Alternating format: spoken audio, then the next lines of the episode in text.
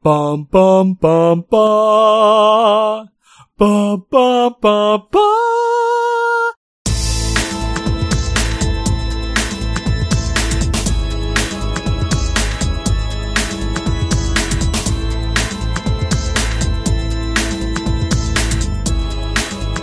And now, from the Bone Vault, with Gil and Levi. Welcome to From the Bone Vault, coming to you live from below Midnight Lair. I'm Gil. And I'm Levi. This week we watched This Island Earth. Levi, hit me with some facts. Well, This Island Earth is a science fiction movie. It was released on June 1st of 1955. And just to give you a little perspective, a few of the movies that were released that year are Rebel Without a Cause, The Seven Year Itch, Lady and the Tramp, one of my personal favorites, and The Man with the Golden Arm. Hmm. And the budget was around $800,000, I believe. It was quite a bit. They put a lot of money into the effects, which I think kind of paid off. Yeah. And directed by Joseph Newman for the most part. He was known to have directed some Twilight Zone episodes. Mm-hmm. And basically, the three leads we have are Jeff Morrow as Exeter, Faith Domergue as Dr. Ruth Adams. Kind of sounds like a Bond lady or something. Exactly. And then, speaking of comic book characters, Rex Reason That as name. Cal Meacham. That I mean, this guy. That is a name. Rex Reason. Say that, let that roll around in your head for a little while, guys. Yeah. This is the kind of guy that just walks up and punches you in the face. But I think it's funny that his last name is Reason because he's one of the smartest scientists in the world in this movie. And Rex Reason just sort of sounds like a 50s guy that's strong and smart. It's, it's just funny. And that's the actor's name, not the character's name. Exactly. Cal Meacham was the character. Now, speaking of speaking of his name and it being kind of pulpy, the Uh-huh. original story for that this was uh, adapted from was originally a three-parter that ran in uh, Thrilling Wonder Stories, which was a pulp magazine around that era. Mm-hmm. Quick little tidbit I found out. This is pretty cool. The guy that wrote those stories, if I'm to understand right, was named Random F. Jones. So it was either a pen name or that might have been the guy's actual name. I'm not sure. A little weird. I believe it was Raymond, right? Raymond. It may have been Raymond. I probably misheard. But his uh, agent at the time, Forrest J. Ackerman, who started Famous Monsters of Filmland. Cool. That was a cool coincidence. I'm like, okay, Yeah. that kind of fits out. Yeah, that connects it even more to our Midnight Lair project. Exactly. Excellent. And yeah, 1952, those stories were collected into a novel, mm-hmm. and that novel was quite popular. And of course, we have, I believe, three years later, this big budget Universal film, and a man that helped bring it to the big screen was the producer William Alland, mm-hmm. and he produced a lot of the Universal monster sci-fi films, such as The Mole People, It Came from Outer Space, Tarantula, and the Creature from the Black Lagoon movies. Those titles just make me smile. They really do. Those are amazing. One cool thing, uh, as a little bit of a film buff that I found interesting was Alland started as an actor. He, when he first moved to New York, he befriended a budding filmmaker named Orson Welles. Oh, just that little name. Yeah, I don't know if you've heard of him, but No. uh, Must he- be a he- nobody. he did a little audio project called War of the Worlds, and we all know that as allegedly causing a panic across the country. I've heard Allegedly. accounts that that was really exaggerated, but anyway, he uh, he being William Alland, the producer of this film, was actually one of the voices in War of the Worlds, and he also was kind of the one of the stars of Citizen Kane because he played the reporter that investigates Charles Foster Kane in that movie. Oh, okay. and he it's kind of uh, well known and even a little bit of a joke that you don't really see his face. You see the back of his head a lot in that movie. But anyway that was uh, William Alland the guy who produced this and many many other universal sci-fi films. And one other note i want to make about the production. William Alland did a lot of work with a director named Jack Arnold. He was a seasoned sci-fi director, and the scenes later in this movie, in the third act on Metaluna, the studio didn't like what Joseph Newman shot, Yep. so they called in Jack Arnold to reshoot it. And I think he should probably be given credit on why the third act of this movie is so thrilling and beautiful. and over the top.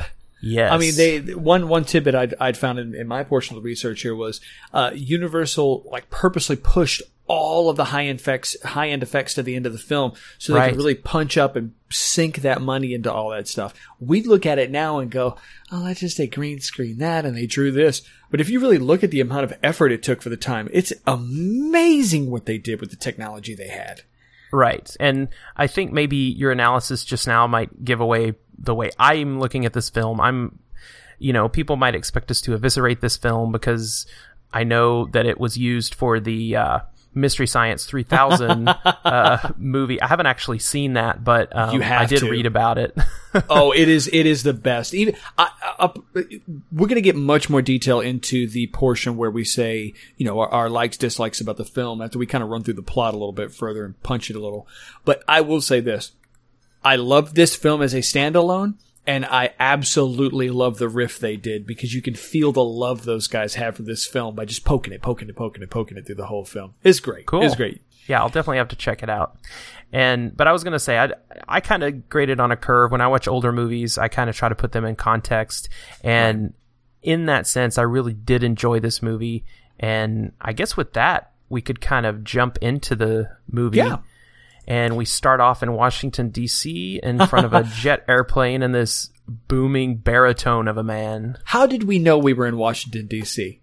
Oh, that's right, because massive red lettering came on screen and went Washington D.C. And then That's they the showed the best way. Capitol building. Right. Just in case. So yeah, talking about his voice. Oh my gosh, Rex Reason's voice. I had not heard it in years till I watched the movie again. And as soon as that that really deep voice, I can't even get close. I can't even. That just that Yeah, voice just neither. came out of him, and I'm like, holy moly! I want you to read everything. I'll, I'll just hand Right. you books and just just do these audio books. Forget Malcolm McDowell, anybody else. No, you read these. Yeah, he has a wonderful voice. You boys like to call this a push button age. It isn't, not yet. Not until we can team up atomic energy with electronics. Then we'll have the horses as well as a cart. So following that, uh, uh, you know, we come into, we see the plane. Uh, they're sitting there talking to all these reporters. Uh, he pulls out a flight suit, steps into it while he's still in his suit suit, like doesn't take the jacket off, doesn't take the tie off, comes in just dress shoes, dress slacks. Just That's how you do it, Gil. all over. I, maybe I'm wrong. Maybe I don't know. Maybe I don't know that you're supposed to. when you're a square-jawed, baritone voiced uh, protagonist in a 1950 sci fi film, there's no reason to put on anything other than a three piece suit underneath your flight suit. it looked dashing while doing it. exactly. So these reporters that actually start start pecking at him and everything. When you listen to the dialogue that they throw at him, I, I don't want to be too critical of the way they wrote it because it was wrote f- for the time. But it Right. just seemed like they asked the weirdest questions. Were these guys specifically reporters for like multiple science rags? I'm not sure. Uh, it just seemed like they, honestly, it just seemed like they were generic reporters joking with this this uh, pilot that was going out. They Yeah. seemed like they knew him and they were kind of uh, maybe not fans, but that they were you know s- sort of his chorus that were singing we, Right. we love you we're ready for you to do this type thing It's the square jaw. It brings them all in. Oh, yeah. actually, speaking of the reporters, that brings up a little tidbit. I, full disclosure here, guys, I actually teased Levi a little bit of this earlier. I asked the question, how do you think Batman, one of your favorite topics, factors into this? i have no That- idea Okay, so check this out. That last reporter that talks to Rex before he gets in, or to Cal before he gets in, and says, Uh-huh. "Hey, Cal, remember me." That guy actually did the voice of Batman in the original audio series, the audio series back in the day. That guy was his voice. that is awesome i'll have to look at that scene again That's pretty cool. that's pretty cool So we we get the part. He, he gets in the plane, taxis out of the runway, takes off, and then we cut to this uh, other sequence of his uh, second hand guy, his partner in crime, coming up to a. Uh, um, oh gosh, I don't know the word for it. I guess the the, the control booth there, Control Uh, for- tower? Control tower. Thank you. Um, comes into the control tower. Uh, makes his way in and they make a comment of, Hey, my boss, only guy in a jet and he'd be late. Yuck, yuck. uh, and then he he gets on the radio and says, "I'm almost there." They have a couple of laughs, and he goes, "Where are you? Look out the window!" And he pulls a Maverick Yep. and buzzes the buzzes Buzz the tower. Yep. That's exactly what get- I thought of. so they get this they get this look of awe of like, oh, isn't he just swell? And then they use a term. Now I didn't get a chance to look the term up, but they say, oh, he had a flame out. Did you did you get a chance to actually look that that terminology up to see what a flame out even means? No, I didn't.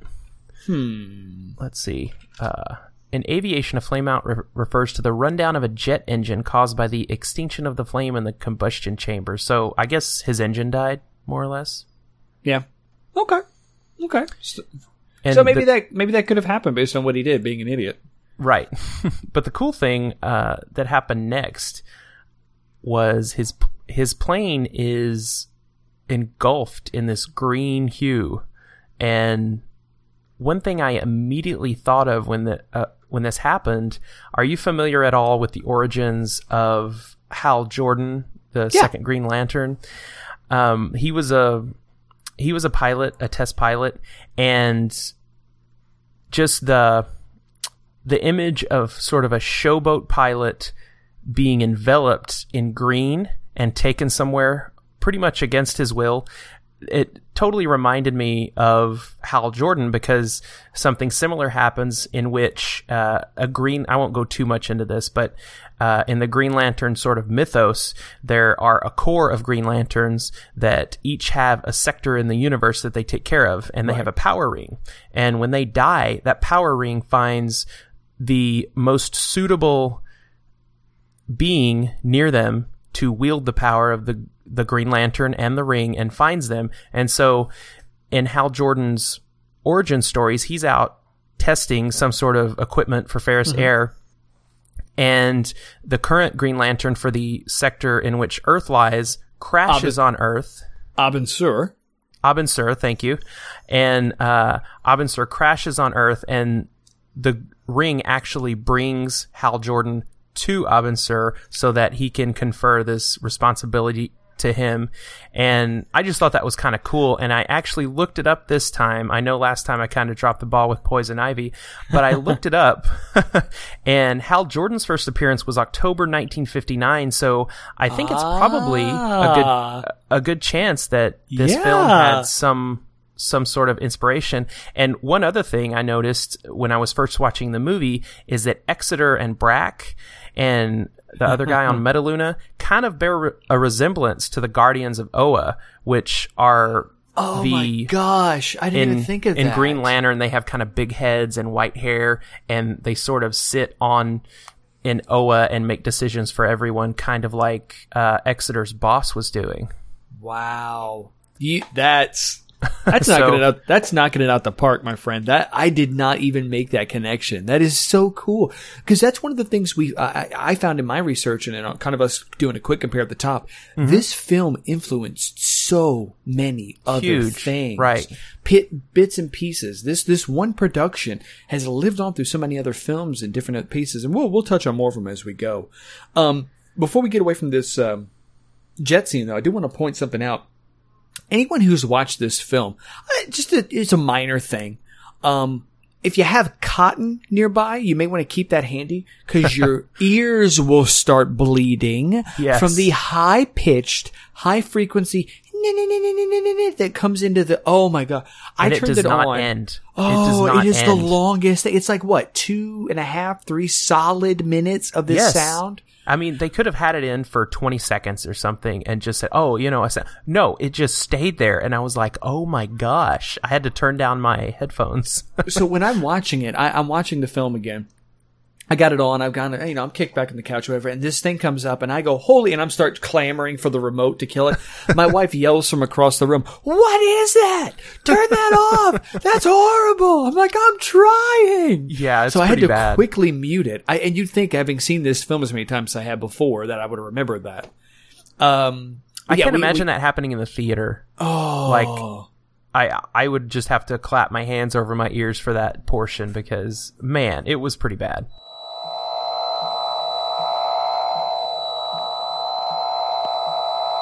If we ever do a meetup, guys, and we say we're going to watch a film, this will not be one of those films because we're not going to subject you to Dolby digital surround sound with that noise. Or we'll edit something more pleasant in. Some Jefferson airplane or something. there you go. So we finish up the scene there. They talk for a minute. They have a really funny exchange as soon as he lands. His little uh, sidekick guy rolls up and goes, uh, something to the effect of, and I'm, I'm very much paraphrasing here. Uh, uh, what happened up there? Uh, I had no control. I should be dead right now. And he's like, well, Cal, you know, call me a, uh, paint me uh, something along the lines of, uh, paint me red and call me a ghost, but I, I could have sworn you were surrounded in a green light. and he's, he said, um, oh, I'm going to flub the line here, but he said something along the lines of, he goes, hey, did, so, did, uh, the guy in the control tower see anything? He goes, well, he'd have to be blind if he didn't. He goes, well, check with him. He goes, oh, and, and pal, if he is, if he did see anything, we were all blind today. Da, da, da. Right. Oh, jeez, guys. So it was, a, it was a fun little exchange there. And you get to see, that's one of the things I like, I really did enjoy about the film that I think, and we're going to get to a little further when it cuts this piece off, but I think they lost a little bit of the charm when they stopped having that, showing that relationship between these two really good friends. Right. That worked side by side with each other. Cause these two actors genuinely played that off a little bit Yeah. um, when you get to the next scene and you know they're they're he, Cal's walking in and getting his little access badge and boop, boop, boop, boop, getting into his lab and uh, you get to see that they're the, in the experimental wing of this government facility and uh, they're all playing around with their things. The, he comes in and sees this, I guess, bunch of equipment built into a wall with a visor. So it, it- they they lower the uh, big sheet of metal in, and Oops. then it- it- I, they actually said "oops" in the film. He goes "oops," and this massive, I mean, massive explosion, Yeah. fire everywhere, and they just kind of go, "Huh." Yeah. They're like, ah, well, shouldn't have done that. They're hundred percent nonplussed. Like, "Ah, that's fine. It's almost like like did, did they they didn't hit any buttons to, to put the fire out? No. they didn't have any sprinkler systems in there. They're like, meh, that didn't work. Let that simmer for a while. yeah. Just let it go out. It'll go out. And like, aren't they in a place that might possibly have nuclear materials or something that could possibly, you know, do something if it burned up? you know what the answer to that is? Science, Science. which is the answer to a lot of things in this film. yes. The funny thing about science is this, uh, con- what was it? A condenser, conducer, condenser that they received? The CX condenser. Yes. And I made a note of that. condenser. That's it. Because it looked like a gas can that they had they had hot glued two just protruding bits onto the top of Yeah, the original was- CX condensers. Right. And there was just like black tar coming out of the top of it. it looked like somebody something somebody had went, uh, Steve, how are we going to get this much electricity in here? I don't know. Bill hot glued a bunch of crap together from the yard and got enough voltage in it. You want to try that? Sure. What are we going to call it? Eh, XC condenser. Why? Sure. Well, the XB condensers kept blowing up. This is the next one. nice. Uh, yeah, but then they get a new one, which comes in this tiny box. It's just a tiny red bead with some metal sticking out on either side of it. And oh, yeah. And just, that was a I fun guess, scene. I, I guess that to me that felt like I'm, I had not seen in any other films up to that point them mentioning the the direction that a lot of electronics manufacturers went toward microtization mm-hmm. and, and and bringing things down to much smaller and smaller and smaller bits. Right. That's the first instance I can remember in a film having seen legit technological microtization on screen.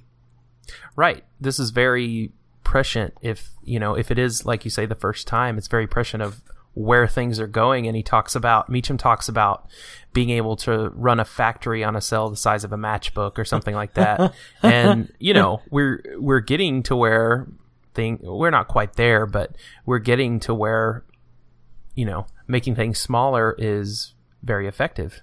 Exactly. And you saw that trend coming out of the, you know, the, the 50s, 60s, 70s, and we just kept going that direction. It's Right. funny you brought that up, him saying that line. I actually caught this in there. Joe says when they're talking about the, what it could run, it's like, I, I wish my wife would use this in the oh, kitchen. Oh gosh, yes. And Cal says, if she did that, she'd gain 20 pounds. And huh. And he goes, walks away. If you look at Joe's face, the actor visibly has his face drop. Like, what'd you just say about my I wife? I missed that. Wow. Yeah, if, you get the chance, go check it again. Joe's face drops like as he's looking at Cal's back, like he doesn't want to outwardly be mean to him. Sure. It's like you're big bully. Don't talk about my wife. But then he kind of shakes it off for a second and gets back into the scene. wow. So it's a testament to that actor's, you know, his portrayal of this character that he just Right. g- took the rib and you saw him react to it. Well, and he's a little uh, progressive, being in the fifties and being protective of, you know, not guffawing with Cal about, haha, women they do housework and they'll get fat if it's easier. So that's pretty cool. Yeah, it was a pretty neat little scene. Um, so they they get this little condenser, and his friend uh, Joe there makes mention that like, you know, I ordered the normal parts, but they get sent us these, and he's he starts looking through. He's like, well, did we test it? And he makes mention that, and correct me if I get the number wrong. He makes mention that we put thirty thousand volts through this thing, and it didn't do anything. And Cal just kind of gives him a what Right. face. We've got to test that. I got a testing lab right over here. And they come over there and they they blow it up. crank up the voltage, boom. And he goes, huh. like nothing shocks these guys. Right. Nothing. They Men do not science. have a eureka moment because No. they don't have a eureka in them. They just have a, huh. So it's just they just nothing, nothing stops them. so somehow or another, they they work toward the point where they get an instruction manual in hand, and it's Yes. this. They make a point that it's metal paper. Sure. They o- order all the they order all the parts to this piece of equipment called an interocitor. Two, 2,486 parts, to be precise, none of which can be replaced if broken, so keep that in mind. That's literally what they say. I have to tell you, when they got the parts in, I thought Indiana Jones' storage place had shipped them a bunch of stuff by mistake with the amount of boxes that were in there. Possibly, Oh, and I, right. and I found out they actually used those boxes in a different film. They were actually in the background of a film that was, I think, three or four years later. Oh, cool. The same, the same branding was just still left on there. They didn't even change it. They just That's awesome. threw those those boxes in the back of a scene. Yeah. Um, Why not? So they, they start unpacking everything. They get their list. They start putting it together, and you get the Oh. coolest thing: the montage. It, it's like the Breaking Bad montage, but a little more boring and way more It was gr- 50s. No, it was great. It was great because you see them like you can almost think the prop guy that built this thing put this thing together and went. We have to have a montage of them putting it together. I have to create seals on this thing they're actually going to be able to put together, and they're not going to break this thing when they when they do these these shots. Right. So you could just see the prop guy trying to figure this out, and they they finally, you know, cobble this thing together. And it is the weirdest thing in the world to see all those parts laid out that connect to nothing of the end result. yeah, when it doesn't done, look anything like that would. No, I agree. Nothing like that. Here's the other thing that was kind of weird to me, stepping back. When they start looking at the plans themselves and they roll everything out after they've looked at it, he asks Cal, he says, Where do we start? And Cal goes, Hmm, here. And he points to this little circular, circular bit. Yeah. They don't reference it again. They don't bring up why he started there, what No. circuit that might be, Because he knows. He just knows. because his chin knows. But that's yeah, why yeah. Exeter sent this to him, because he would know how to do it. I mean, and that's the next. That's Right. the next bit. Take it from there. Well, uh, when they finally get this interocitor put together, um, uh, uh, what was his friend's name? Joe, I think it was. Joe. He Joe, said, he said a good line. He said, "I think my kids would say, dig this crazy mixed up plumbing," and I thought that was such a great '50s line. Just uh, sort of almost apropos of nothing. It's like some writer was like, "Oh, I gotta, I gotta put this in here." Joe's gonna say that. No, the writer that did that had to have been a dad because that was 100% a dad thing to say. It's like, Yes. "Man, my kids would have said this. Right. so they get this thing put together, right? And, uh, okay, what was your reaction when you saw Exeter for the first time? My first reaction was, hey, it's a Star Trek alien, sort of human, with a bumpy head and a weird skin tone. That was my exact thought. When I was young and I actually saw that for the first time, my aunt was watching uh, the film with me because this was like Sci-Fi Channel, middle of the day, middle of the summer. This movie had come on well before the Mystery Science Theater 3000 run, and she, I said, "Aunt Jen, what is that?" She goes, "I think that's an alien. I said, what's wrong with his head? She goes, I don't know. that led to us watching the whole film because we wanted to know Nice. what these guys were. And by the end, we went, I thought they were going to change or something. Me too. Okay. I thought they were gonna rip, you know, take off the the top of their s- head or something, like put, peel back their skin and have some sort of pulsing brain in there. But no, they just look that way. That would have been awesome and gross. oh, I actually found out. Speaking of those aliens, I actually found out that again, talking about the things this movie influenced. Dan Aykroyd actually, and one of the other SNL writers at the time that they brought out the Coneheads, credits this movie with that elongated forehead, the bigger heads, with their inspiration for the Coneheads. That is really cool. So again, this movie led to so many different things that were out there. These just little bits and pieces where people would pick it up. Um, so it, it, it comes up. You see Exeter for the first time on the big triangular screen, uh, and he kind of it, it amazed me how arrogant he came across, Yeah. as opposed to later in the film. Yeah, he seemed like a totally different character almost. it was it's just weird. It was jarring how different he was. Mm-hmm. So they they banter for a little bit, and again, Rex Reason, uh, or I'm sorry, Cal Meacham, who's by his character name. Cal is hundred percent in the cool about everything. He just sees this random guy come up on a random screen. Now, keep in mind, in the 1950s, there were no cell phones. There was no video, uh, very little actual like telecommunication like we have now, uh, or to the level we have it. Right. You know, you don't have things like uh, Skype and things like that with video, or what we're using, Google Hangouts. So it floored me when he just went, "So you're this guy named Exeter, huh? You must be cool." And then they start rapping, and I'm like, "How are you not?" Mind explodingly baffled by the fact of stop the presses. We'll get to your little science thing in a minute. How the hell does this communication thing work? Can we Right. put these in homes? Can I market it? Is the government going to come steal this thing now? Right. You know, I, he I kind of baffled. Cal.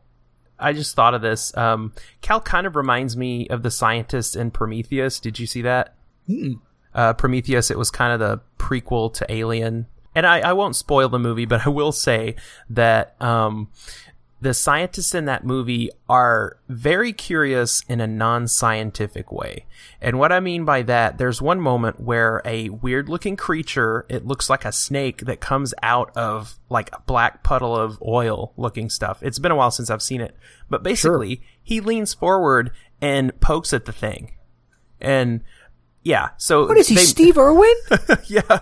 Idiot. And I, I felt like Cal was kind of like that. He he wasn't so much curious as just wanting to act on whatever stimulus was put in front of him.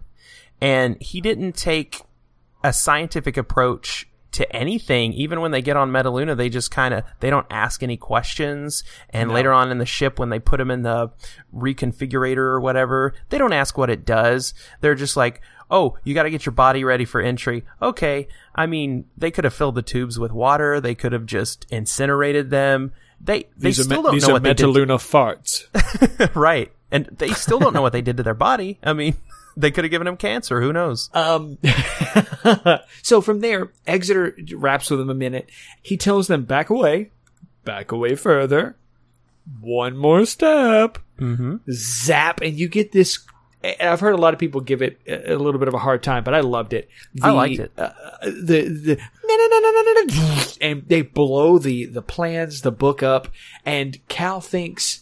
For at that last second, you see this kind of thought go across his head of, I should unplug that damn thing yeah, and then he does, and then his pulling of the cord. I don't know if he was supposed to be acting like he was electrocuted, but then he goes about a foot and a half whoop, back from the thing into a bunch of boxes, and then him and Joe kind of pull this wacky wookada wookada wookada with their feet, trying to get up and away from the thing. It liquidates, and then they just kind of casually walk back over and talk about it. right. Huh. Hmm. Maybe I should join this Exeter guy on his thing.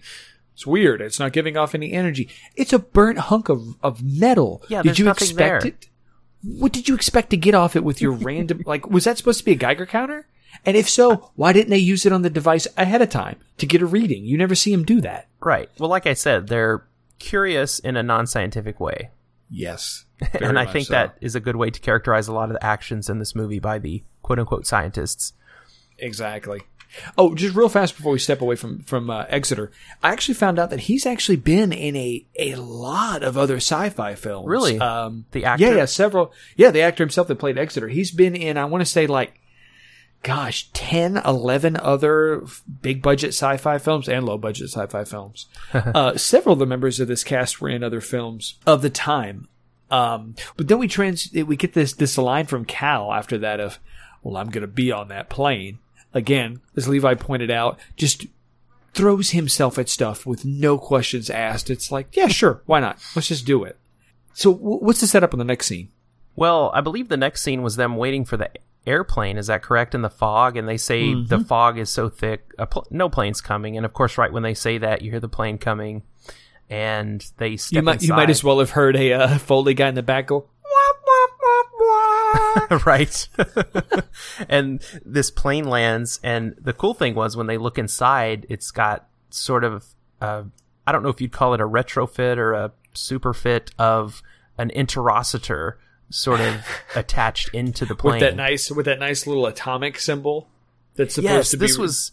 You notice that's a motif through this entire film is the triangle and the uh, atomic symbol because they have the devices both in their spaceship and on Metaluna that are sort of a 3D representation of that.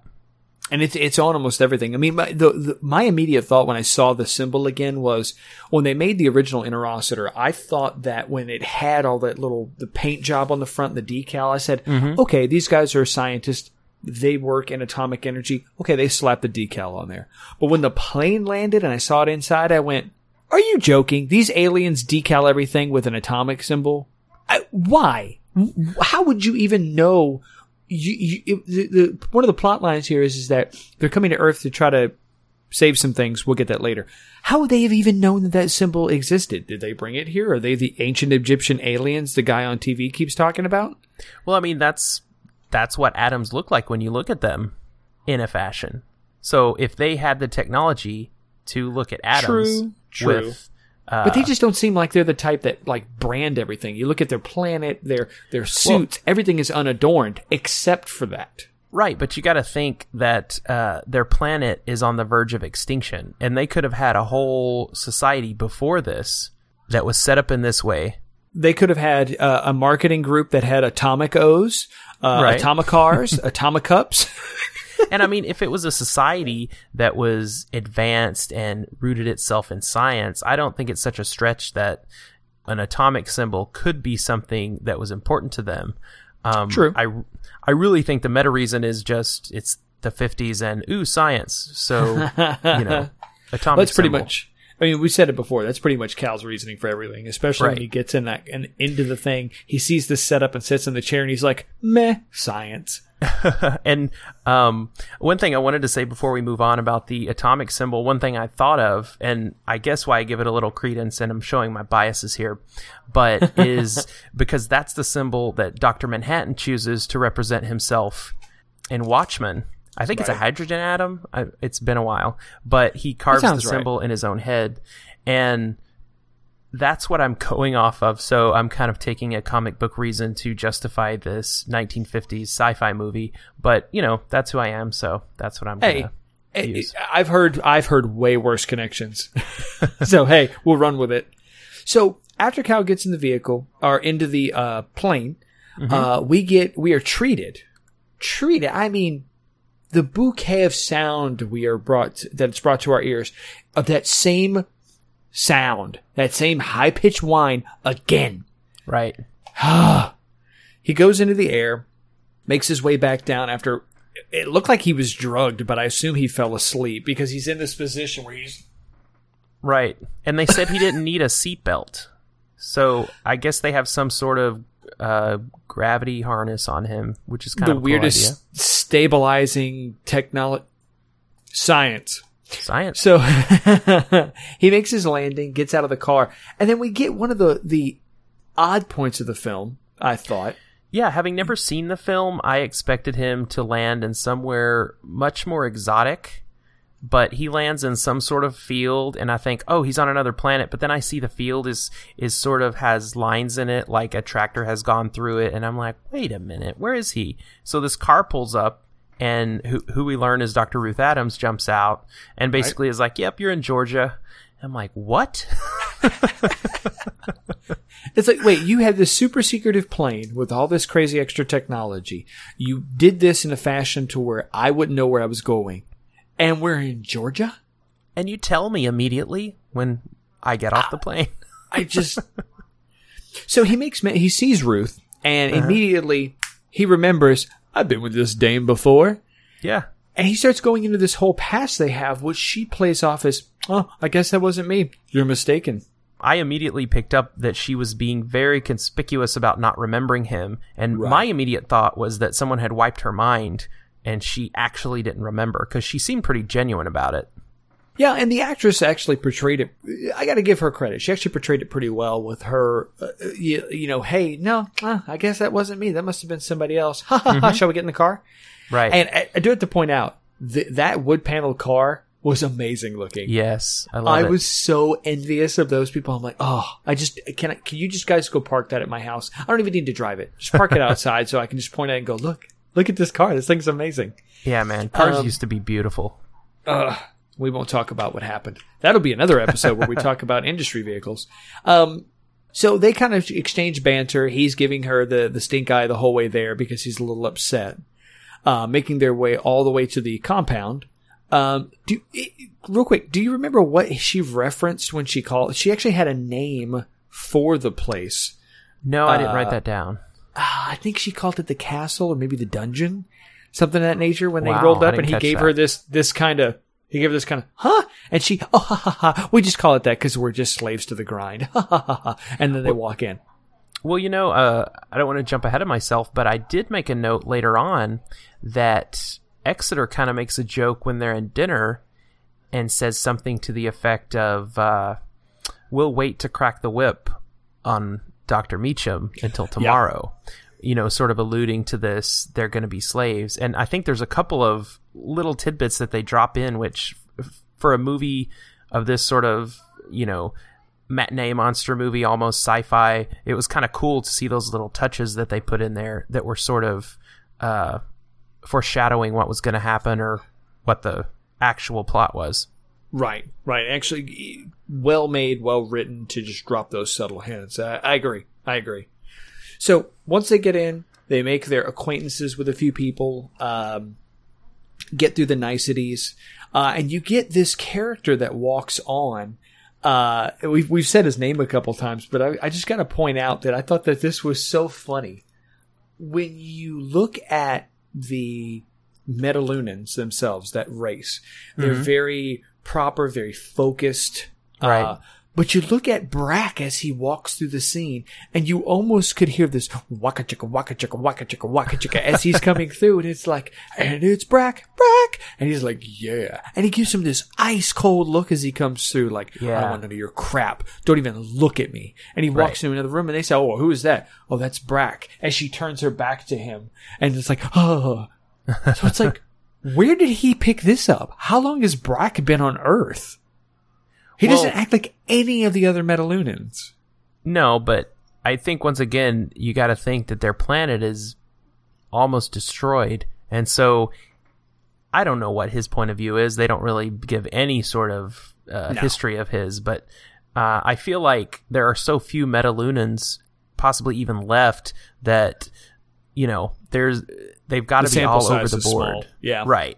And as we see later on, and you hinted at, Exeter seems sort of more like a more benevolent force. And I mean, to me, Brack just came off as just. I don't know that he was angry, but he just seemed very dour and kind of like he was there on a mission that he didn't really want to do, but he knew he had to do. That's kind of the vibe I got off of him Right. Right. and he wasn't going to be he wasn't going to elbow with these people he didn't really care to get to know them because i Yeah. ultimately i don't think he respects them i don't think he respects the humans or thinks that they're you know possibly as worthy of being brought into their mission as uh, some of his fellow Metalunans did. Yeah. Yeah, because you get back to the, the you know when he's communicating when you know as you go a little further, there's a little tete-a-tete between uh, Exeter and Cal and the uh, Lady Doctor as they're all talking, getting comfortable with the place. Another interocitor comes Right. out of the wall. Oh, I, w- I was waiting for him to hit a wrong switch and then the bat poles show up behind one of the panels. Flip Um, up that uh, bust of Shakespeare. so they uh they they check some things uh, out. He sees his lab, which is a you know pretty close facsimile of his own lab back in uh, uh, uh, Washington D.C. Sorry, I have to say it like the text came up. Uh, and they're interrupted. He's, he kind of ushers them out very quickly.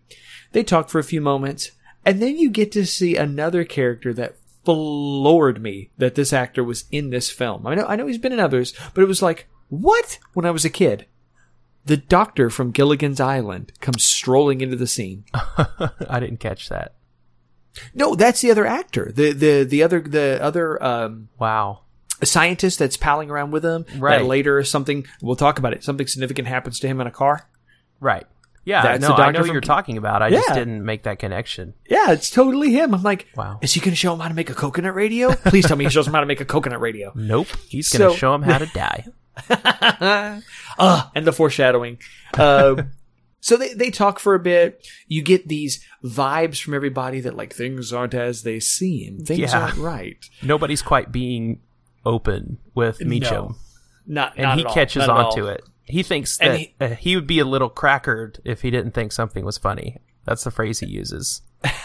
Are you? Wow. 1950s. Don't you ever change. I love it.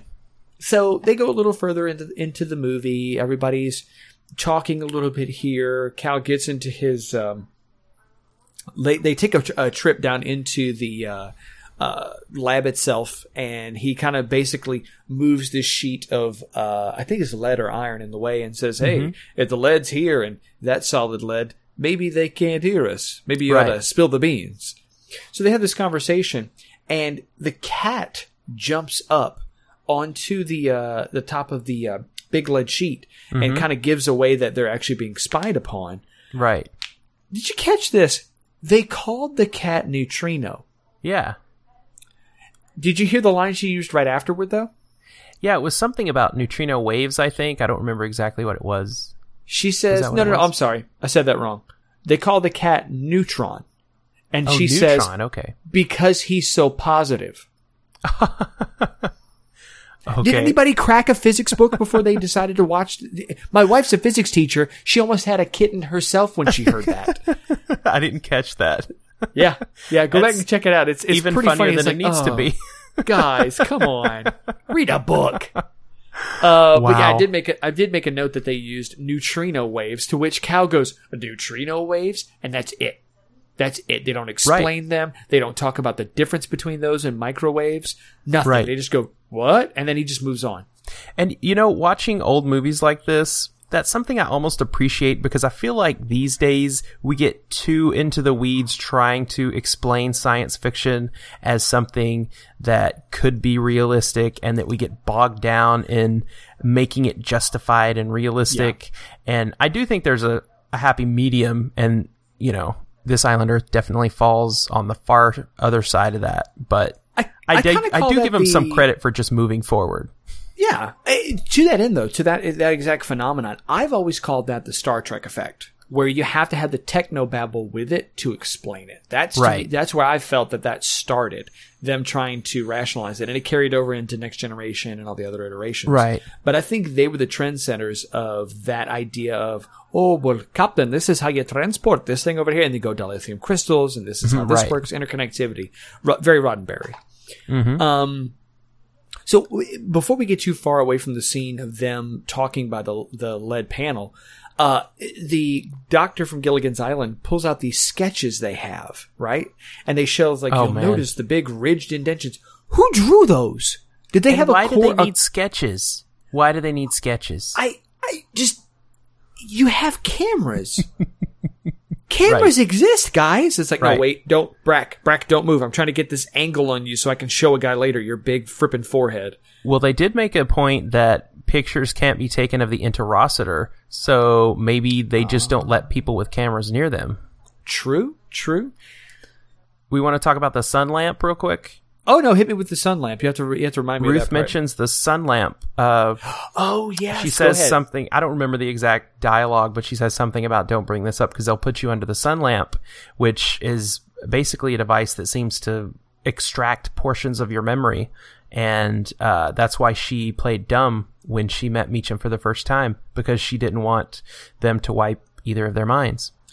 Ah, so that expl- uh, so that's further explanation. I think I caught part of that, but I was so there's parts of this movie that I got so into the just the the sets and the pacing of the film that there's a lot of the plot points that I, unfortunately just kind of whoop right over my head because I kind of had to go wait a second that doesn't make sense. But as we're going back through this and you're explaining, it's like oh they did say that. I, I think is this when Exeter and I guess his boss have a discussion? Is it in the car? Yeah. Is that what it is? No, no, this was actually they they had their discussion in the lab, Okay. and then Exeter and uh, his his superior had that conversation right when Brack is there as well. Oh, okay, Uh, right. They talk about the plans. yep. We proceed with Plan A. No, proceed with Plan A. Plan B can't work. You're a me- you're you're taking too many risks. Keep to Plan A. Get them in line. And you get this this sense from the higher ups that i there's essentially going to be an invasion Right. of the planet. So under the cover of this of this same setup, the, this almost this it feels like it's all in the same night because you don't Yeah. get another day shot other than uh, Exeter and Cal having a quick conversation via the interocitor, yep. uh, where he explains, "Move that sheet of lead over," and he zaps it in front of him to show that almost like that could have been you, pal. right. Uh, and they t- they have this little bit of banter back and forth. Uh, and he explains that you know I, I have the best intentions in mind. Trust me, but I'll blow you the hell up. right. So uh, again, it seems like almost a continuation from there. They try to. I don't. I don't even think they changed clothes. It looked like they were wearing the same outfit they were wearing for two days. Yeah. They go to leave the compound in the Woody in the in the car, the amazing car. Mm-hmm. And did you did you laugh till you hurt at watching the doctor do this number, gesticulating like crazy and doing movie driving? It's like Yeah. I'm on the road. I'm all over the place. you know, when I was a kid, I thought you had to move the wheel to drive a car. I'm not kidding. I thought that. You know, you had the uh, the little thing, the little thing you sat on when you were a kid, and you had to move it back and forth so it went forward. I thought that that's how real cars worked. And when I first was a kid and somebody set me up in the front seat, I jiggled my hands back and forth because I thought, hey, that's how you drive. That's how they do it in the movies. um, so you you get this shot of of Brack. Uh, they they finish the conversation with the higher up. Exeter leaves.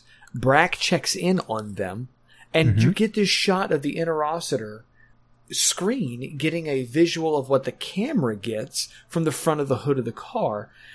But the inter, it- looked as though, and it could just be that maybe they explained this somehow with the interocitor. But I thought you had to have a concurrent point, or another, or a uh, connection point on the other the other end, because you had the interocitor in Cal's lab, so they showed Cal's lab. You Right. had the interocitor on the ship in later scenes where they have that single point to point communication, and the interocitor is faced at the control panels. Right. So when Brack hits a boop boop boop and turns a knob, and you get this sh- same shot from the hood of it, is the hood ornament on the car an interocitor? Could be. I, ne- I never thought of that. And th- and if you have a car that has an interocitor screen on the front, why would you do what happens later, which is they get caught, Brack gets a smile on his face and starts firing lasers at the car. This Right. bombardment of red lasers, going everywhere, and they're swerving. Get off the road! Like that's going to help you. That has nothing to do with it, Cal. Get it Right. together. They swerve off the road and they're driving all around, being bombarded. And the the doctor from Gilligan's Island, whose name escapes me, I apologize, I'm referencing him like that. Um, says bail out of the car at the next at the next chance we get to slow down. so they get to the stopping point. The two of them bail out, and at that point, I don't know if he looks at them and says, "Huh." I should draw the fire away and heroically sacrifice myself, or if he goes, F those two. I'm out of here. and he takes off and they yell his name and you see him go, Arg! Hand thrown against his face Yes, as Brack. Finally nails the vehicle and Yeah, explosions.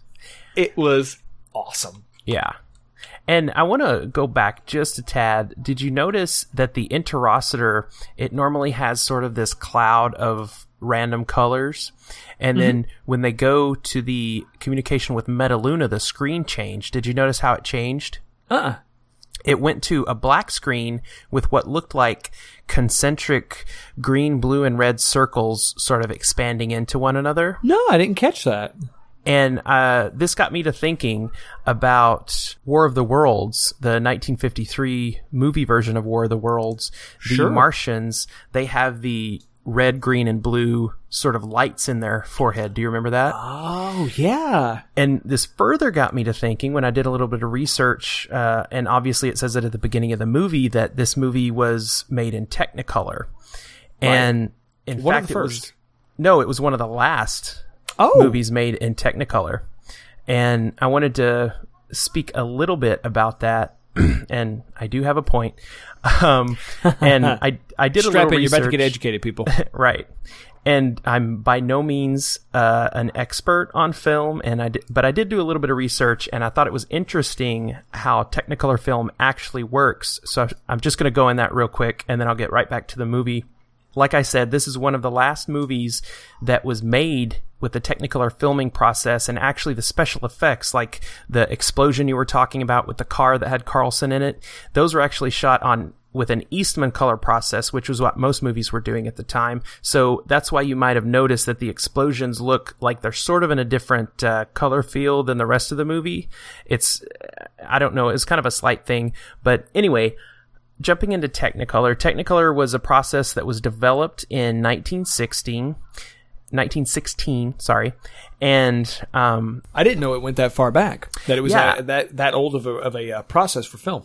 Right. It. I was kind of surprised too. I didn't know it went back quite that far, and there were actually multiple processes in the beginning that were developed or along the way, and a lot of those first processes had what they called a two-strip process, which had to do with red and green processes that they put together to make a color, and they couldn't really get super realistic colors, and so it didn't take off. But when they got to the fourth process, they came to something called a three-strip process, and this allowed the film to be played in a normal projector, unlike the previous versions. So this was very important in cost savings. It was still very expensive, and that's why not all movies were made in Technicolor. But uh, a quick thing on the film processing. Uh, it's sort of a chemical process, and I'm going to glide over a lot of those uh, processes and boil it down to the simplest points. So basically, the way that they shot Technicolor film is they would bring the light into the camera, and the camera would split the beam in two, and it would take a third of that beam of light that's in the green color space, and it would imprint on a film, on a piece of film.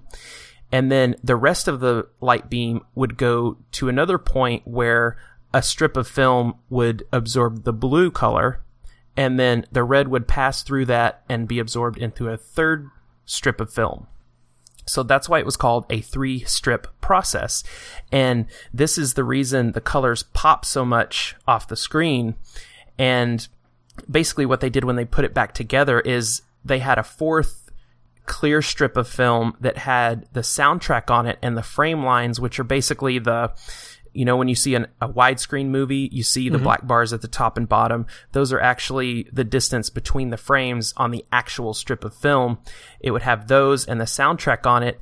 And it, it's kind of interesting. They put the, they exposed the film strips in turn on this black and white film strip and sort of overlaid in kind of a it's almost like lithography if you've heard of that or mm-hmm. like offset printing on film and it would put those colors together to get the bright colors that we see on screen and i had always That's noticed really cool. right I didn't. I, I've never done that level of research on it. That's I never knew that. me neither I always wondered why that that you had colors that were just so poppy and vibrant on Right. that. But now that makes sense. That's awesome. Yeah, and furthermore, I had always noticed that the Martians in World of the Worlds had the red, green, blue because those are the primary colors of light. When you combine them all, you get white. And I thought, oh, that's just kind of a cool thing they did. But I wonder now if they did that because those three colors would be sort of the purest colors they could get on screen and they would look the brightest. And maybe that's why they sort of gave that to the aliens in both War of the Worlds and this island Earth to sort of make them stick out even more. And anyway, we can get back to the film, but I just thought that was a cool little effect that I noticed with the red, green, and blue sort of circles emanating out from the interocitor when they were speaking back to Metaluna. No, that's cool. That's a cool tidbit because you don't, you never think those, again, coming back to how well put together this film was, even, again, even for us poking at it, these little touches fed into other things. And that speaks to the care they put into the film. Right. So we, we progress out of that scene after boom, he's dead, uh, to them coming out of the water. And Cal says, uh, I, th- I think he says, we've got to make it to the airport. See if we can get a plane out of here. And what I'm wondering is, did everything transition at that point to, we think everybody's dead, let's just get the heck out of here? Because they went to plan B, Oh, actually, before we get to plan B, we're treated once again, friends of science, to the most pleasant sound in the entirety of the world. The loudest ear splitting humming you've ever heard in your entire life. Again. oh my God. After this, you actually see the entire building. Yeah. Plan B goes into effect. Boom! Scorched they earth. blow the place up. Was Plan B blow the damn building up? I believe so. Uh, I, I think plan B was just get rid of all assets, leave. I think that was it.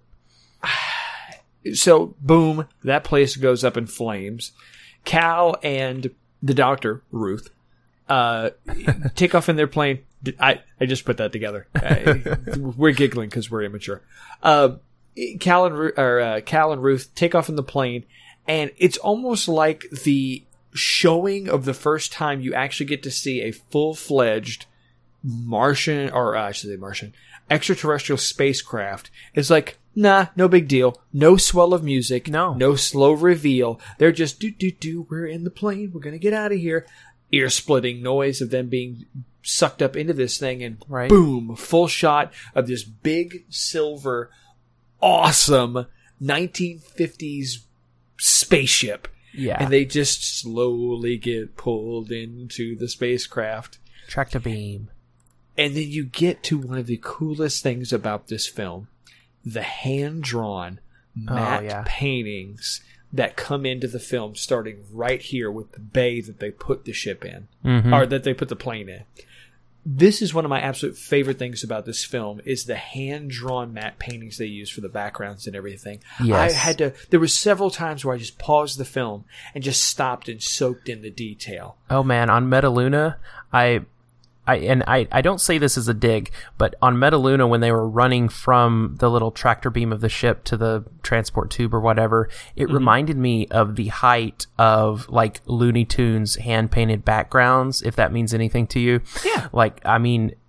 Looney Tunes in in its prime, those Warner Brother cartoons were so well crafted, and the backgrounds looked like you could just step into them. Yes. And that's exactly what Metaluna looked like to me. And I mean, it was beautiful. They had depth and they had distance, and it was just incredible. They're just they're amazing. They're ama- I mean, there's a couple of those stills that I'd love to just get printed up and have on the wall. They just Right. looked awesome. Right. Um, so they the they're approached by, I guess, the security for the place. Yeah. Uh, and and led over to Exeter, and they have a a, a quick exchange there of, uh, I couldn't help but laugh at the line delivery here. I can assure you we mean you no harm. Like Steve Carlson and Engelborg, like the others in that house. What happened was beyond my control. What happened was mass murder. No one talks like that, Rex. What are you doing? so it's just a fun exchange these two have. But what stood out to me, eh, for some reason, because I don't think the I think the line delivery, if it was a little better, wouldn't have done this. If you look at the background of that scene, there's another interocitor like screen Right. that's just a regular, uh, uh, not inverted triangle, it's a regular triangle. And the monitor, that's the guy's name. He's called by name of the monitor. I'm assuming it's like helmsman. You see him sitting in his chair, and he is just watching this screen with nothing on it. The screen is blank. He's got the atomic symbol in the center, and he's turning a dial. What the hell is this guy monitoring? There's nothing in front of him. He's monitoring the dialing of the dial. Ah, Maybe he's the just- guy that they don't want to trust with anything, but they just say, you need to do this. It's very important. Just keep doing it. he's like he's that one extra. They said, "Okay, look, we're not going to finish your makeup. Don't look at the screen. just just stare at this thing. Turn your little dial and go, aha!" Every now We're just again. filling the background. Just, just turn. one, before- one of the things that stuck out to me uh, in this scene is there's a great line Exeter talks about uh, to Meacham. Well, as a scientist, you've got to be curious. And, you know, he's talking about his hands are tied and he's got to do this. And he turns to Dr. Adams and I was hoping says, you were going to say this. This is my favorite line. Go for it. he says, Don't tell me as a woman you're not curious about our destination. And What the hell does that mean? I don't know. I know that there's misogyny in there, but I honestly don't know what that means. As a woman, you've got to be curious. What does So that we- mean? we only see one female Metalunan, right? right? I assume that in their culture, their women are curious. That's what we're going to go with. They're navigators. We're going to we're going we're going to go with uh Sure. We'll give him the benefit of the doubt. Maybe it's a cultural thing. oh god, but- it was hysterical. I I had to pause the movie, back it up, replay that scene and then pause the film again just to laugh at it. Yeah, I have That was no idea. so funny. I have no idea what that means. so they they just up and decide, yeah, we're gonna roll with it because you know science. Um, Exeter says, hey, let's get them uh, in in some Metalunan uh, suits because they're built for the. I, I can't remember what his phrasing was. They're either built for for Metalunan conditions or they're built to survive the environment. He uses some kind of line to that effect. It's the high waist. I think the high waist helps a lot. oh, okay. So you know what? let's talk about those suits for a second. All right. multiple places I checked in on this on. One of their little factoids Okay. was that according to the the actress Faith, the pants of her costume were so skin tight she couldn't wear underwear under them. Oh my gosh. She gosh. actually had a female assistant that was assigned to her to help her get in and out of the costume Wow. uh, because it was that tight. Later in the movie, when the the uh, there's a chase scene that we'll get to because I don't want to I don't want to pull the, the cover off that just yet. But she there's several shots that to me were a little shocking for a 1950s film that sci-fi Yeah. and that mainstream showing her butt in full effect. I mean, like Right. it wasn't just that like oh she happens to be over here, she happens to have fall. No, no, no, no, no, no. It looked like those scenes were framed up to go boom. This lady's not wearing any underwear, and this this thing was painted on her. Take a look, boys. This is why you came to see this movie. right. For sure. I, was shocked. It shocked the heck out of me.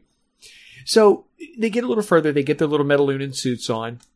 Out of everybody in this film, Rex looks like he should have been in that outfit. Like the that Right. jumpsuit with the high collar looked like it was made for him, and he just kind of waltzes in all John Wayne. Well, you know what Um, it reminded me of? It reminded me of Archer and his tactical turtleneck.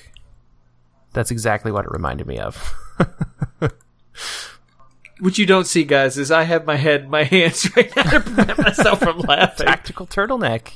Tactical turtleneck. Yeah. Okay. Okay. And I'll- I can I'll- I'll imagine. Sterling Archer as a youngster watching this movie and being enamored with Rex Reason.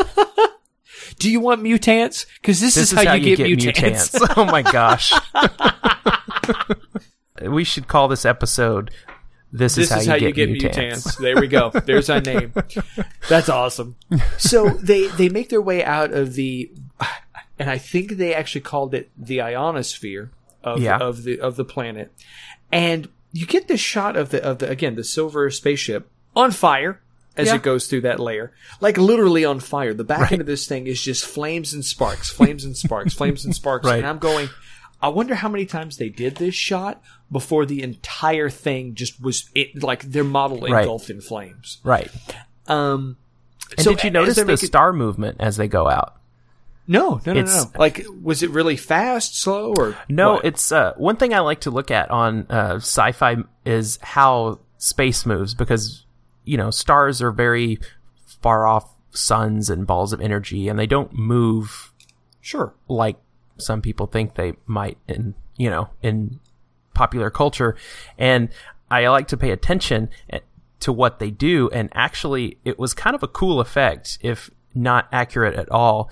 But when they moved the stars kind of pivoted like they were in a 3d space like they were points of light in a 3d space around the ship. And it kind of made a cool movement where the far off stars stayed in one place and the ones in front moved like you were actually moving through a 3D field of light, which was kind of Huh. a nifty effect. That's again a hallmark of them actually getting some care to put a little something in there that was again eye catching, appealing. Right. They didn't just make something that had some pieces in it. Everything in this looked well constructed. Right. And I think that's yeah, I think that's what really drew me into this movie. The plot is has a lot of holes in it and it, it doesn't can make drive sense. an entire Metalunan spaceship through. exactly. Or, you know, it just looks like the surface of Metaluna. Oh, Anyway, shots fired! Shots, we're- meteors fired! Meteors fired! I guess with So that we've got a head there. So what do we got So next? actually, talking about the plot holes, I, I'll uh, pick this up in the in the uh, spaceship itself. One of the central, like they make a point to point to focus in on this. They show the tubes where they're going to Right. decompress or naturalize them to the to the to the actual pressures of space and or the pressures of Metaluna. Right. So he says, "Place your hands over the sensors. Yes. They're magnetized. to your hands. magnetized to what? Right. Exactly. To the iron in your blood." And later on, we see at, at sort of the the peak of drama in the movie when the shaft goes up and Dr. Ruth is stuck to the thing and she can't get away. Like, what does it do to your hand? I I, I don't know. understand. And when they remove their hands, you see some of the actors really playing it up. They're doing this whole like I've got arthritis hands thing. Right. Like, Ooh. Right. Ah. Ooh. Oh, the magnetization. It gets you joints. I wonder if maybe it just electrocuted them in such a way that it forced them to grip the thing, and they maybe That's the a good. just got the That's wrong a good word. point. That's true. Well, they got a lot of things wrong. Yeah. um, so it goes forward. And one one last thing I'll say uh, about this, just a couple. these are just funny. When they inject all that fog into the actual tubes themselves, Oh, God. I've used fog machines as part of uh, Halloween haunts and things like that. You don't want to be near a fog machine when No. it actually lets loose because that material smells to high heaven. It is not a pleasant smell. And you this was be the far 50s. away. Who knows what was in there? Oh, Asbestos. those- Those lead. tubes had to smell to high heaven. Right.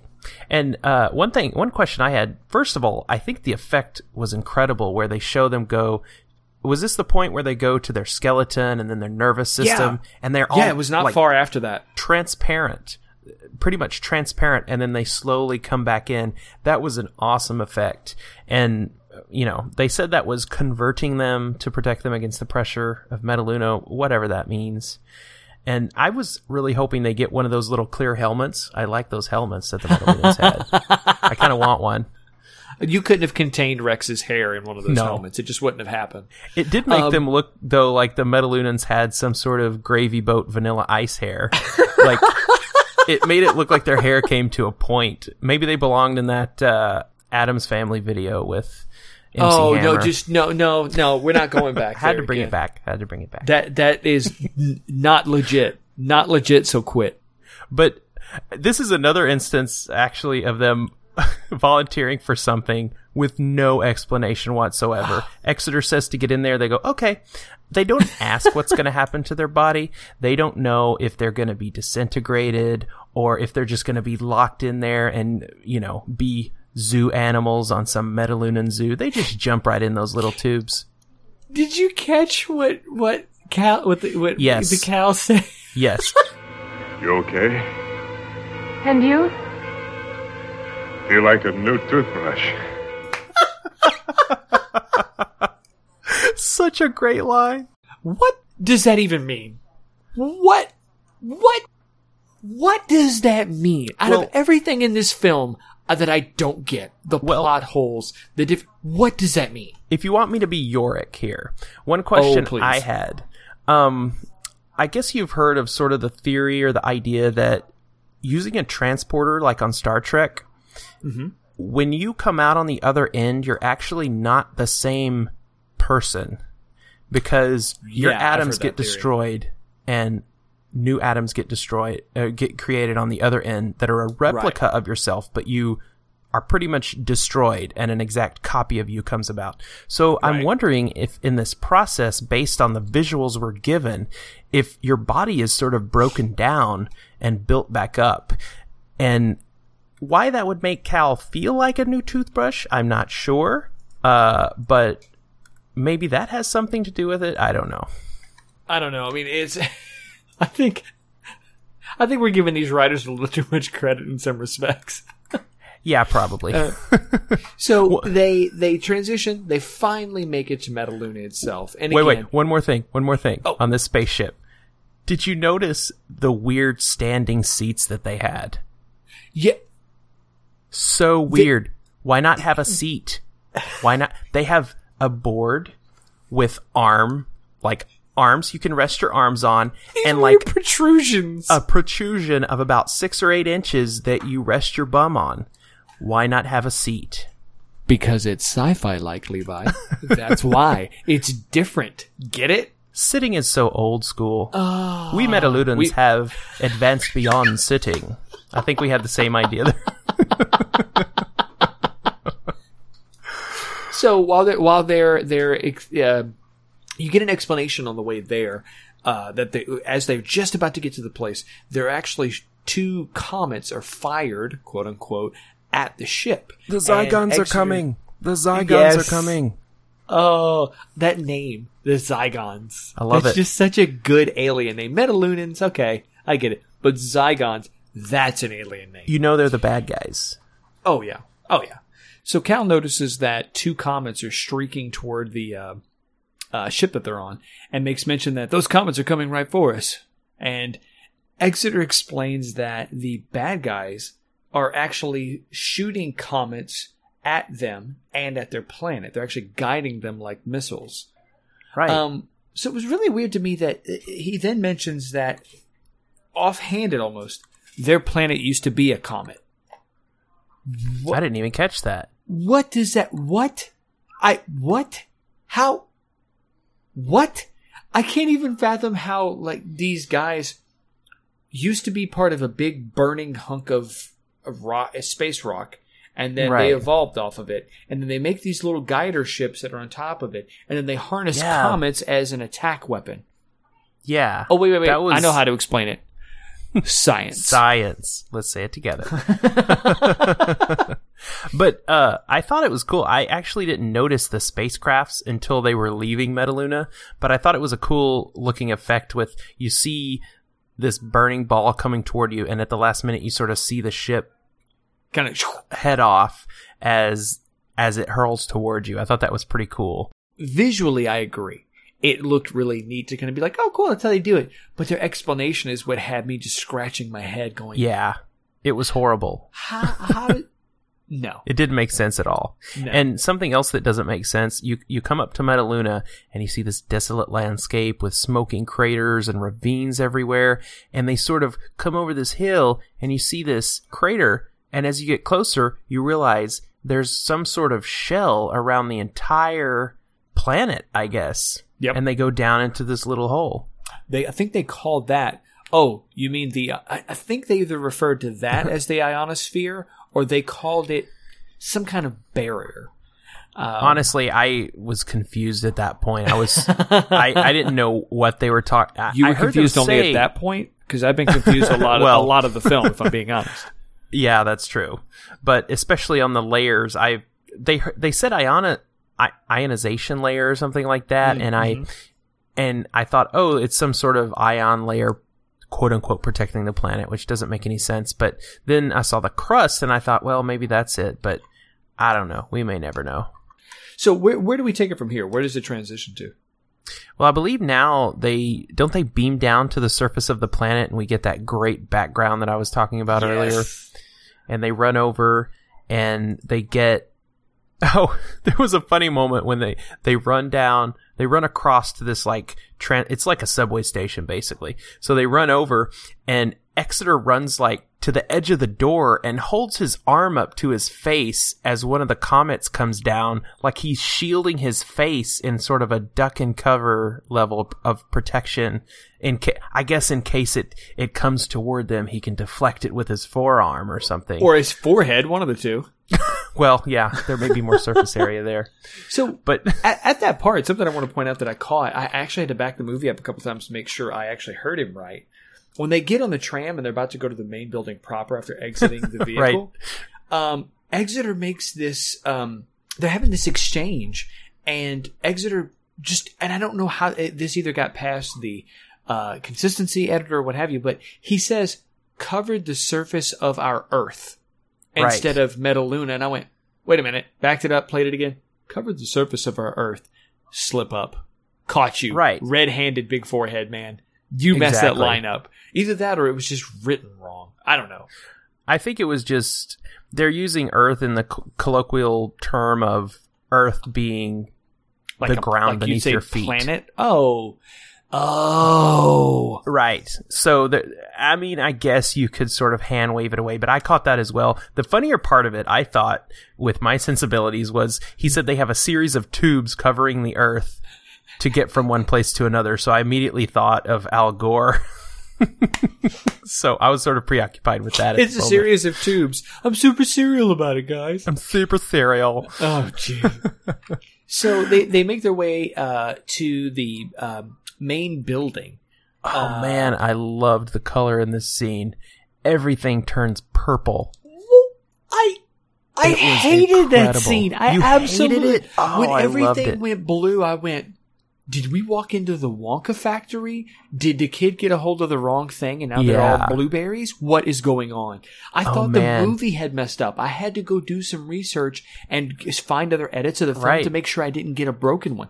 No, that was legit. The the light Yeah. coming off that that monitoring piece. The atom, I the I just- giant atom sculpture in the room. which did look very cool. I will say that. As Yeah. far as set pieces are concerned, that was neat. Um, yeah, I thought the I, I mean uh, to to make something feel otherworldly, you know, in 1955 to just crank up this purpley hue on everyone. I I thought it was great. And at first I kind of thought that the uh, chief guy, I don't know what his name was. I thought he might have been purpley, but then the other characters showed up as purpley, and later on, when they get pelted by the comets, he's normal color when the room gets destroyed. So, and I'm I was kind of um curious why that room was that color. Like, why was his uh, communicator or whatever giving off that purple vibe? Yeah, the only thing I could think of is that they thought that the effect would be good and science fiction like to Yeah, have that, that's- that atom give off that weird pur- that's a Right. weird purple color. That And our was a colors, weird our colors color. for these programs from the Bone Vault Midnight Lair are predominantly purple. And my favorite Right. color is purple. And I still looked at that and went, uh. I liked it. I thought it was cool because it made it look um, washed out. It reminded me of like when you see shots for a movie on a submarine and everybody's just red from the red lights down there. It kind of reminded me of like that where you're you're sort of enclosed in a space and and you're in that space with some other people and I don't know. I thought it was kind of a cool claustrophobic effect. Yeah, I could, I could, now that you say it, I could see that. Now, This is, the more we talk about this film, the more I want to just sit there and give it another watch just so I can see if I catch anything else. Right. And there was, um, I don't know if I want to call it a great line, but it's definitely one that stood out to me. Um, the chief guy, I'm going to call him chief guy because I have no idea what his name is. I- honestly, I can't purple remember. chief guy. Um, he's talking about they want to move to Earth, which is kind of weird because they're I don't know. Anyway, they want to move to Earth, and he states that they will be their superiors. And Meacham has this weird line out of nowhere, and he says, Our true size is the size of our God. and I expected him to like turn and wink and give like a Buddy Christ thumbs up at the camera at that point. I was like, where did that line come from? They must have had some sort of weird 1950s like quota of you got to make sure you mention God because there's too much science in this movie. That's the only thing I could think of that prompted that line. It was that out of came nowhere. nowhere. There's Right, and it no makes no religious sense. iconography. No, No, pre. except for the atoms. They might I- worship atoms. Who knows? I just that that that that was weird. the that was the weirdest placement for a line. But he, he immediately sentences them to the the mind wipe or, or mind reconditioning, and The Ex- transference chamber. There you go. Yeah, I And wrote it down. You see Exeter just kind of slump. yeah, The- he's the not actor, happy. But I, I've got to give that actor some credit. He really Oh yeah, portrayed that well. I mean, you really see Yeah. him kind of get defeated. Right. And he says, "Please, please come with me." And they exit, and then then we get to what I've been dying to talk about this entire time: the icon of this movie, the mutant, the mutant. not a mutant, Yes. not a mutant ant, the mutant. Yes, I think it's And the e- best. even though I had never seen this movie, when the mutant came out, I recognized it because it's everywhere. Anything, it's right next to Robby the Robot as something that you've seen. You may not know what it's called, but you've seen it. It's this weird, like turquoisey green creature with lobster claw hands and it's big, huge, like heart shaped brain popping out. And that, and that cool facial feature where it's got that front grill, kind of like Shredder, Right. right there in the front. So, Right. Couple of quick things on the mutant, just to give you guys a little tidbits. We we kind of it down. danced around. Um, it was made by Bud Westmore, who was actually a known quantity for uh, monsters and monster get-ups and things like that. So this is to his credit. It cost roughly twenty four thousand dollars to make. Jeez. Is Yeah. that, uh, back then dollars? Yeah, yeah that's Wow. back then dollars. That's That- expensive. Is incredible. uh, it, it started the trend of the bug-eyed monster, quote unquote, and that's kind of how people they still call it the mutant. But anything that's actually tan- uh, uh, c- connected to that or related to it, it falls into this category that it trend set of bug-eyed monster, and it started cool. there. Um, Wow. something we've kind of said a little bit about when you see him come into the scene. Pay attention. You, you may catch it, you may not. Look at his pants. yeah. Look at his, His- legs. Legs. He's wearing slacks. The horrible, lumbering, big armed, crazy mutant is wearing slacks. Because if you look at the original promo posters for this thing, you'll see what was supposed to look like. Right. They couldn't make the legs work right, so they put No. the guy in trousers. right. the big scary monster mutant in trousers. Can you imagine how those effects people felt when they had spent all this time on doing all these things for this movie and they created this suit to wear on screen and it is not working. And it's not a, you know, a happy sort of happenstance like with Jaws when they couldn't get the shark to work. They just happened to not show the shark through most of the movie and it became a great thing. Right? No, you just got to put pants on the guy. I mean, that's got to be so defeating for them. but they just had to get it out the door. So, I'm trying to figure out what the guy in the suit was going. He goes, wait, wait, wait, wait, wait, hold on. You're going to tell me that I'm going to get in the get up, right? I got my lumbering down, but I'm going to do it in green friggin' slacks. All right, it's a paycheck. Let's do it. It's he's union. He didn't care. Science. That's the explanation. Science. So they they go to go past this thing, and Exeter gives them an explanation of it's a mutant. Uh, about the higher brain functions of one of your insects or ants of your world. Uh, we have them as they've been bred for manual labor and security. This one's Science. guarding. this one's guarding this corridor, and he does this hand this out of nowhere, like nothing else Yeah. has had this. No idea. Again, like you've said, maybe it's a Metalunan thing, but he does this overly dramatic "stand aside" and this big hand gesture, "stand aside." And Cal goes by, Ruth goes by, and then Mutant goes, Nope, I'm done with Nope. Metalunans. Boom! Stabs him with the claw and drops him Yeah. right there. So they uh they have the, another shake in the area. Stuff falls in, and you think it crushes the mutant. They quickly get away, get into the the uh, pod. Oh, don't away to skip the over next- Cal's line. Do you believe in Cal? In this place, I wouldn't believe my grandmother. Punch, punch. and drops him. And then Exeter has the gall to get back up and try to tell them afterward, please believe me, I want to help you. It's like, dude, I just Right. socked you in the mouth. You want another one? right.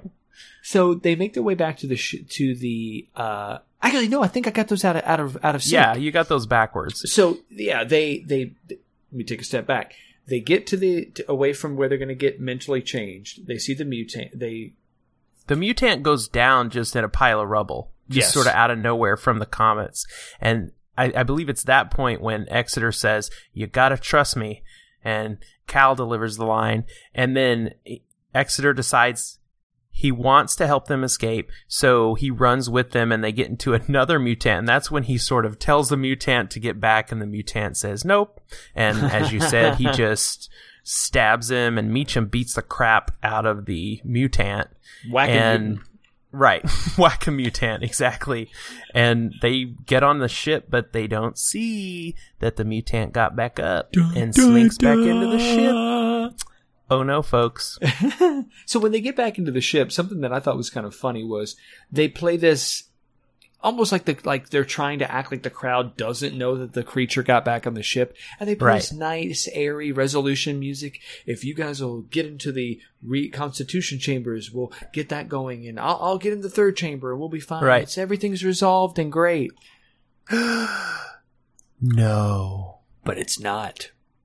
because the real and this is part of the writing we were talking about it was kind of cool that they they actually told you that when they're in these chambers they have to be there for a certain amount of time and they're literally locked in which i thought was kind of cool because you see the mutant come in and they see them through the chambers and one of them says will these chambers hold and Exeter says something about, well, the pressure's going to get to the mutant eventually.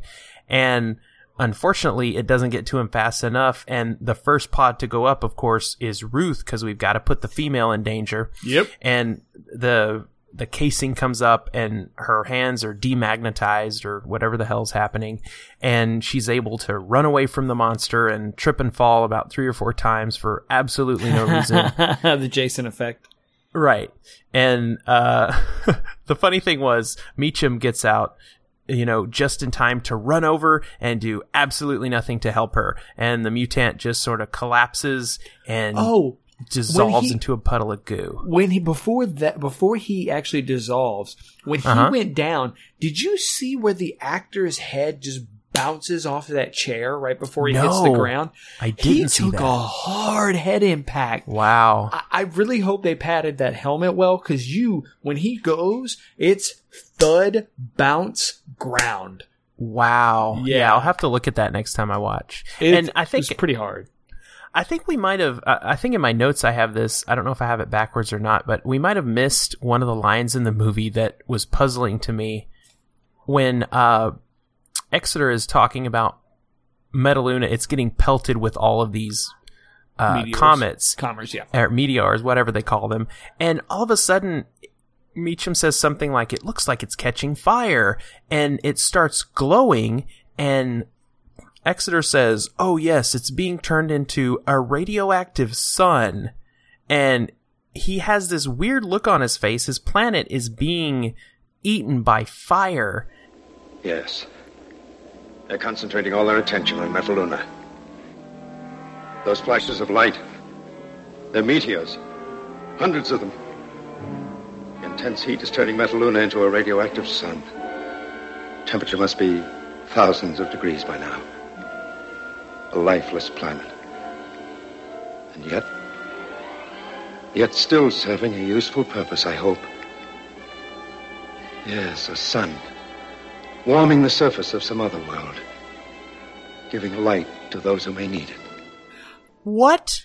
Uh, uh, How does that even? First of all, how do you turn a solid planet into a sun by pelting it with comets? Science. I, I will say this though, the, to that end, this is my takeaway from that line. I had the exact same reaction till I stepped back and went, wait, wait, wait.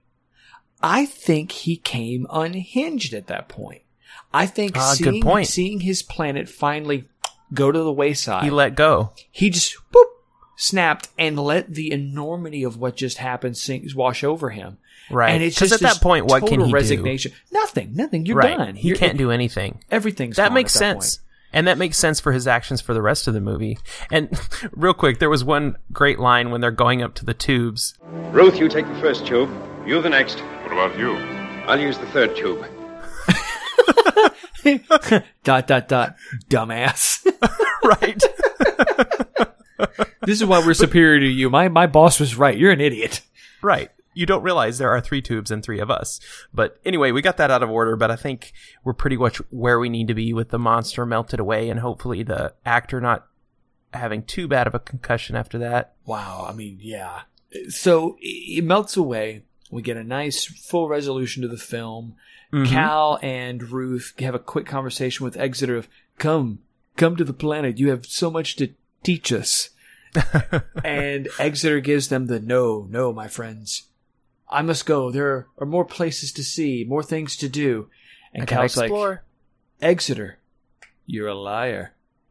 You're out of power and you're in no condition to fly.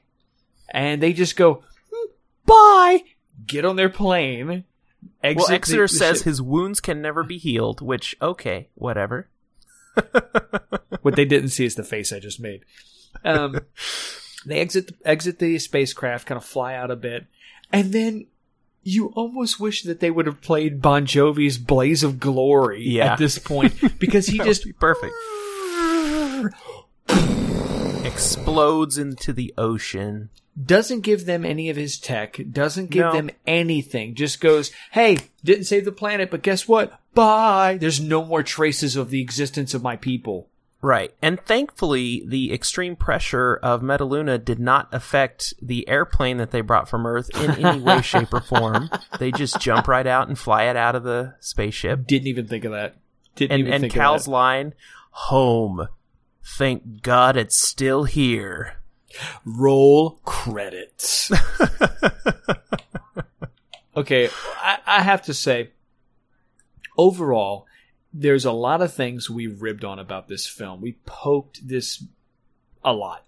But mm-hmm. at the end of it, I still feel, even from my first time viewing this when I was a kid to now to seeing the Mystery Science Theater 3000 rib, I still enjoyed it. I thoroughly enjoyed the film. Yeah, it's a good movie. So we one other tidbit I'll add to the end of this real fast. Something I don't that I didn't know again until we got into this. There was a plan for a sequel to this in '56. Yeah. Uh, Frank. Cohen and uh, uh, William Alland submitted a script uh, for, titled "Aliens in the Skies" to Universal. Mm-hmm. Uh, for a short time, it was announced as being pre-production.